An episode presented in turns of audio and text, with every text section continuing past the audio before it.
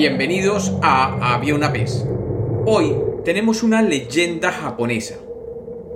Bienvenidos de nuevo a Había una vez. Espero que lo disfruten. Había una vez. Había una vez en la antigua provincia de Musashi un anciano leñador llamado Mosaku y su joven ayudante y aprendiz llamado Minokichi. Algunos dicen que eran padre e hijo y que vivían solos.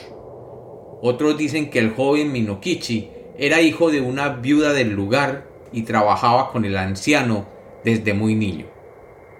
En cualquier caso, Mosaku tenía gran ascendencia sobre el muchacho, a quien quería entrañablemente. Cada día salían juntos a recoger leña al bosque. Para llegar a él tenían que cruzar un río, que habitualmente era ancho y sereno, pero que al crecer arrastraba los puentes una y otra vez reconstruidos.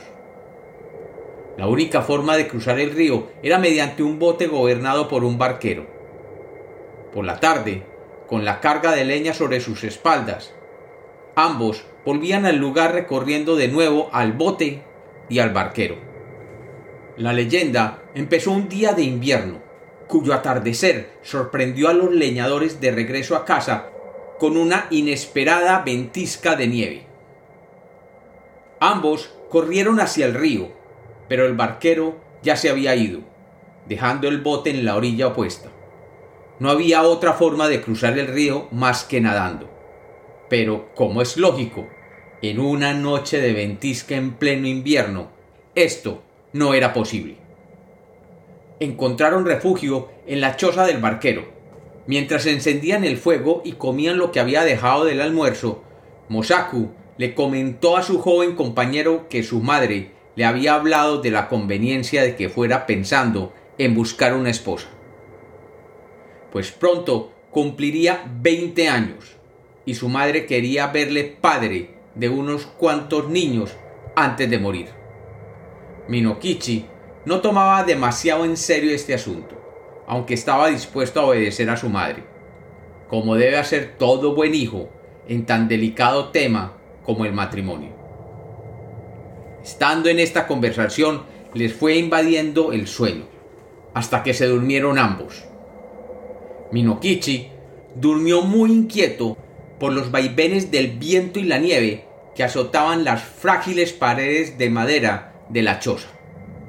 Se despertó a medianoche sobresaltado y se dio cuenta de que el fuego se había apagado, seguramente como consecuencia de un golpe de viento que hubiera abierto la puerta.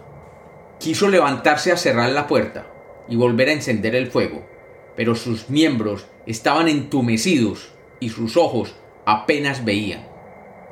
A la luz del resplandor de la nieve pudo, sin embargo, distinguir la figura de una mujer vestida de blanco, cuyos vestidos y cabellos ondeaban al viento, cubriendo su rostro. Caminaba despacio por la nieve, como si no notase ni la furia de la ventisca, ni el frío de los copos de nieve. La mujer entró en la choza, se inclinó hacia Mosaku y sopló suavemente sobre su rostro. Después se irguió y se volvió hacia el joven. Se inclinó sobre él, y así Minokichi pudo ver entonces muy de cerca aquella cara. La piel era muy blanca, el óvalo perfecto, el cabello largo y negro. Sin embargo, algo terrible había en sus ojos, que rompía tanta armonía de facciones. Al acercársele la mujer, el leñador pudo notar cómo le penetraba un frío profundo e intenso, como no había sentido jamás. Quiso escapar, pero sus miembros no se movían de pronto quiso gritar, pero de su garganta no salía ni un solo sonido. Estaba indefenso ante ella. Y cuando ya casi rozaba el rostro del joven con el suyo, la mujer se detuvo mirándolo largamente. Después sonrió levemente y dijo con una voz que podía confundirse con el sonido del viento entre las ramas. te tenía preparado el mismo destino que a tu compañero, pero tú eres joven y apuesto. Te queda tanta vida que no puedo evitar apiadarme de ti. No te haré ningún mal, pero ten cuidado. Si en algún momento de tu vida cuentas a alguien lo que ha pasado esta noche, en ese mismo instante te mataré. Por tu bien, no lo olvides. El viento agitó un poco sus cabellos y a Minokichi se le nubló la vista por un segundo. Inmediatamente recuperó sus facultades. Se levantó y cerró la puerta pensando en el extraño sueño que había tenido, encontrándole fácil explicación al recordar la charla de la noche.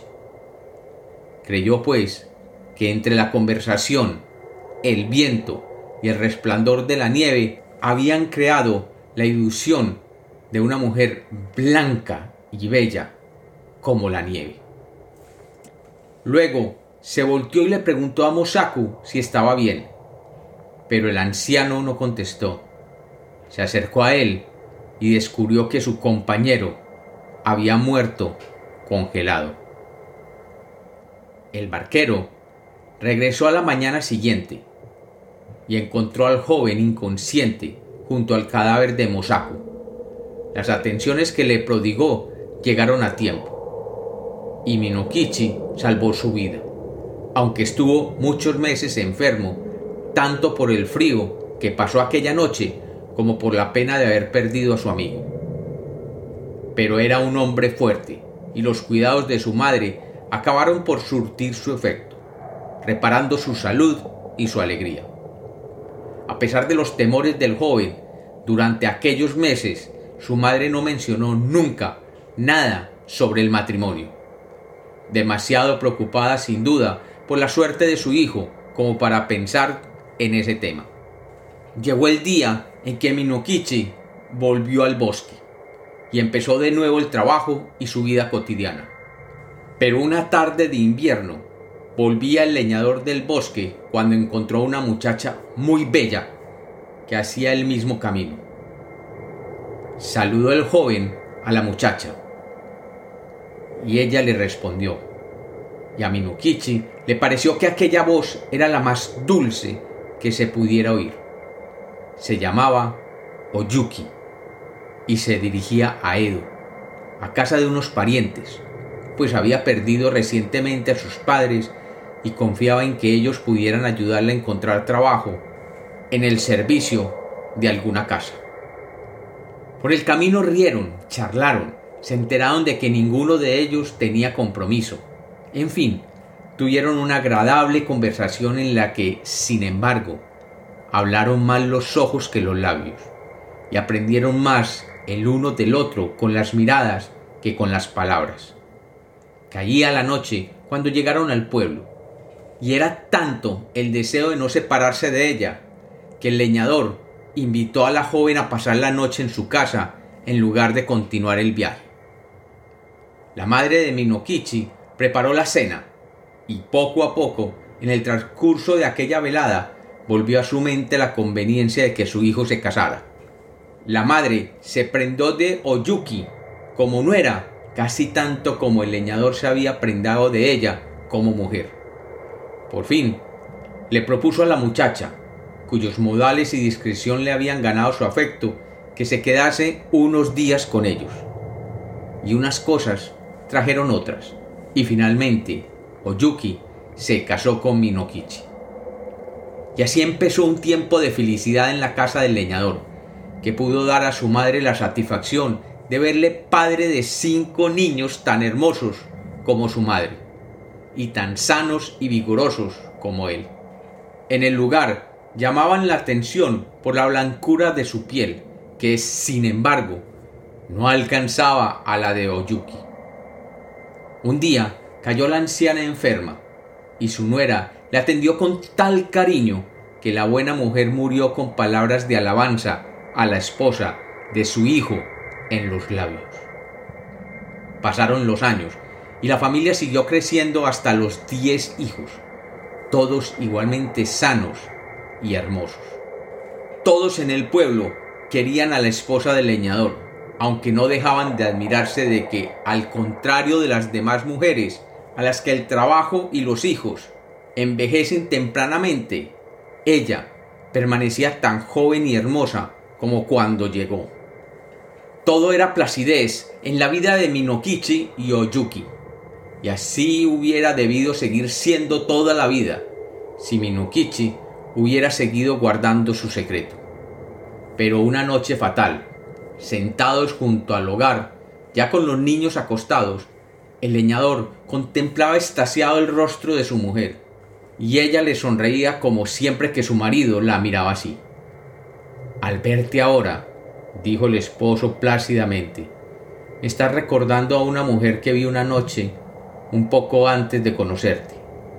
Era casi tan bonita como tú, e igualmente blanca. Oyuki no levantó la cara ni varió la expresión. Tan solo preguntó, ¿Dónde la viste? Y Minokichi le contó todo lo sucedido aquella fatídica noche cuando murió su compañero. La mujer vestida de blanco y lo que le había dicho. Inesperadamente, Oyuki se levantó mientras un viento gélido se desataba dentro de la habitación, formando un violento remolino en torno a ella, que le agitaba los cabellos y las ropas. Pues ella, ella era yo, gritó enfurecida. Te dije que no lo mencionaras nunca. Debería matarte como te prometí, pero tenemos diez hijos que tendrás que cuidar solo y deberás cuidarlos muy bien, pues si no lo haces, yo vendré y te daré lo que te mereces. Y estas, sus últimas palabras, sonaron como el viento entre las ramas mientras la tormenta arrecia. Y ella, convertida en niebla blanca, comenzó a ascender por la chimenea. Y dicen, y dice la leyenda, que hasta el día de hoy nadie ha vuelto a ver a Oyuki, la mujer de nieve. Y como los cuentos nacieron para ser contados, esta es otra leyenda de Había una vez.